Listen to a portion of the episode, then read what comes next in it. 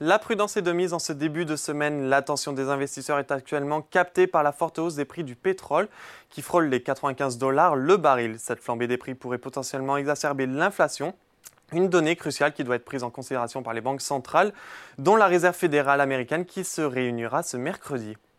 En un mot, la bourse de Paris a effacé plus de la moitié de ses gains engrangés la semaine précédente. L'indice juste de 1,39% vers les 7276 points, dans des volumes d'échange de 3,1 milliards d'euros.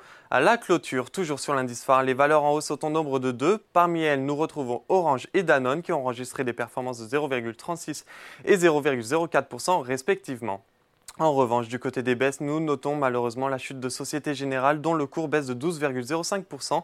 Ce matin, le groupe a dévoilé son plan stratégique pour l'année 2026. Puis on retrouve Téléperformance qui affiche une baisse de 3,36%, suivi de ArcelorMittal, Worldline et LVMH. Sur les SBF 120, le groupe parapétrolier CGG tire profit de la hausse des cours du pétrole et affiche la meilleure performance de la séance avec une augmentation de 6,54%.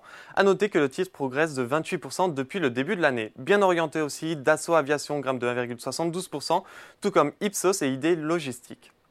En revanche, le groupe ALD connaît une baisse significative de 14,34%, tout comme Elior Group qui perd 13,76%. Puis pour terminer, la bourse de New York a débuté la journée de manière indécise, marquée par un recul des valeurs technologiques et de croissance, ainsi qu'une augmentation des rendements obligataires. Quant aux indices à la clôture parisienne, le Dow Jones et le Nasdaq évoluaient sans grande variation. Voilà, c'est tout pour ce soir, mais n'oubliez pas, toute l'actualité économique et financière est sur Boursorama.